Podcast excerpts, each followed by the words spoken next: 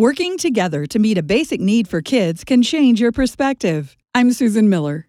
Members of Trace Creek Baptist Church in Kentucky have learned that firsthand by building and delivering bunk beds for families with no safe beds for their kids to sleep in. The team from Trace Creek has joined forces with the organization Sleep in Heavenly Peace. Well, our pastor really wanted to do something that was more community based, and he heard about uh, Sleep in Heavenly Peace, and and they came and met with us and the staff uh, at the church, and just right then we just knew that it was God was putting that together. But that's how we kind of got behind it. They came in, they kind of told us how it worked, uh, laid it out before the church, and the church raised the money necessary, and then we went ahead and had a week, a full week, that we were coming in here running two different shifts, one in the morning and then one in the evening, to actually build the beds themselves. And in a matter of a week, we built 200 beds, which is 100 bunk beds. No special skills are needed to jump in and help build a bed. According to Nathan Rogers, the church's minister to students, anyone can play a part in the assembly line process. Yeah, we had from the smallest kids all the way to senior adults in our church, and it's something regardless of whether they had any type of experience as far as carpentry or anything like that. At Sleep in Heavenly Peace, the way they come in, you you could have never used a hammer in your life and be able to to do the things that that they have set up to do and and the way that that works is they have the different stations. We had it set up actually in our bus garage because we had some issues with some rain. But uh, there's a cutting station which cuts the lumber um, to the sizes it needs to be, and from there it moves to the sanding stations, which that's the one that has to keep rolling pretty quick because that feeds all of the other stations.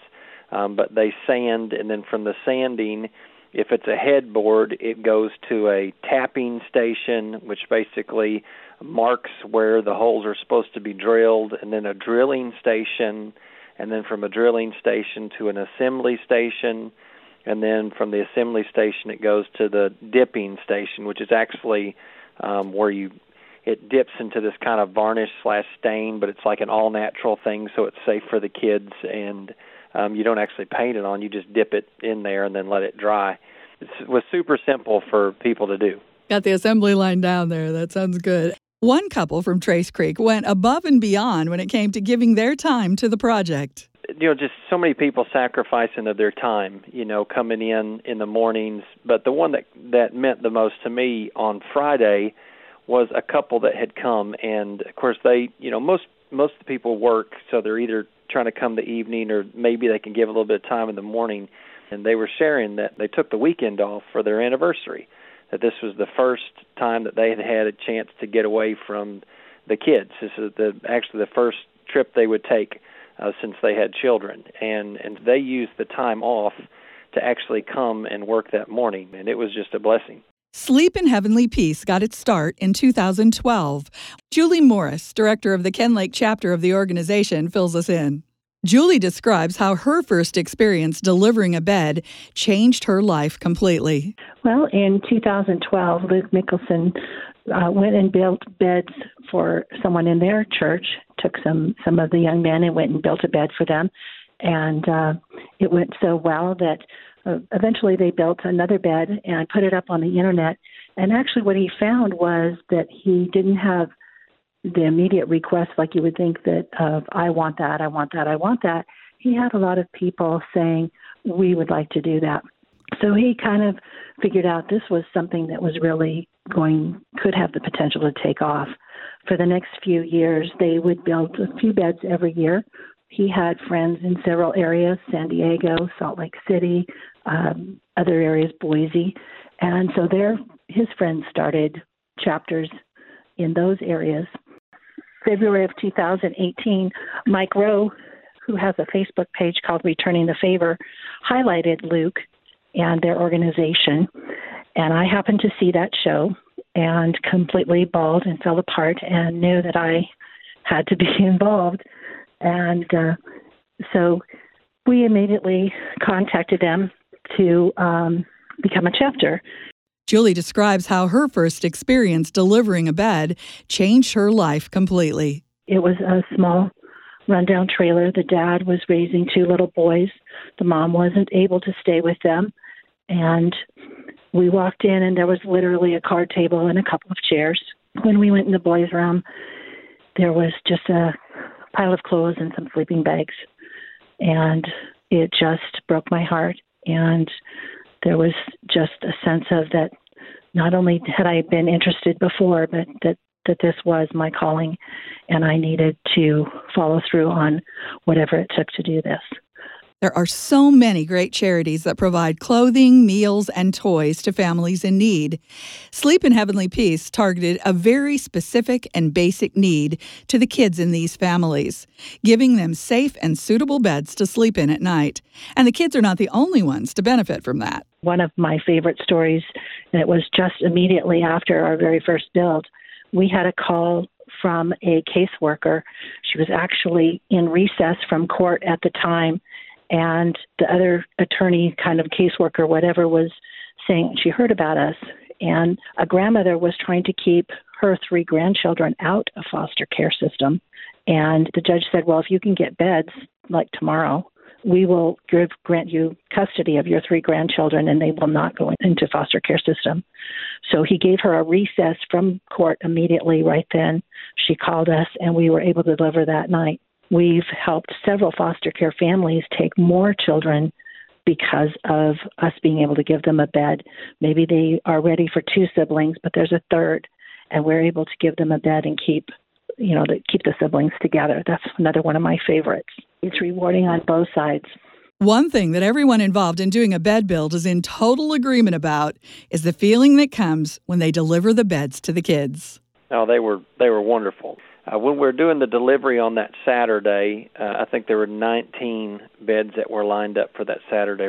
But when we went and delivered, um, the church had made um, quilts. We have a ministry called the Hymn Ministry, and those ladies had made 200 quilts um, oh. so that we can give give those children something homemade, even with the uh, with the bed itself. And so, when we went to the houses to assemble them um, you go in and you basically just attach the rails to the headboards and then you you stack them on top and then you put the mattresses in and you make the beds for them but the thing that was probably the greatest um you know it just shows that it's a god thing was uh, I was on a crew that we did three different homes. And in the three different homes that we went to the first there was these two little girls that had shared a room since they were little bitty and one's almost a teenager now um, but they have always shared a bed, and they just had the one bed, and so they were really excited to get a bunk bed.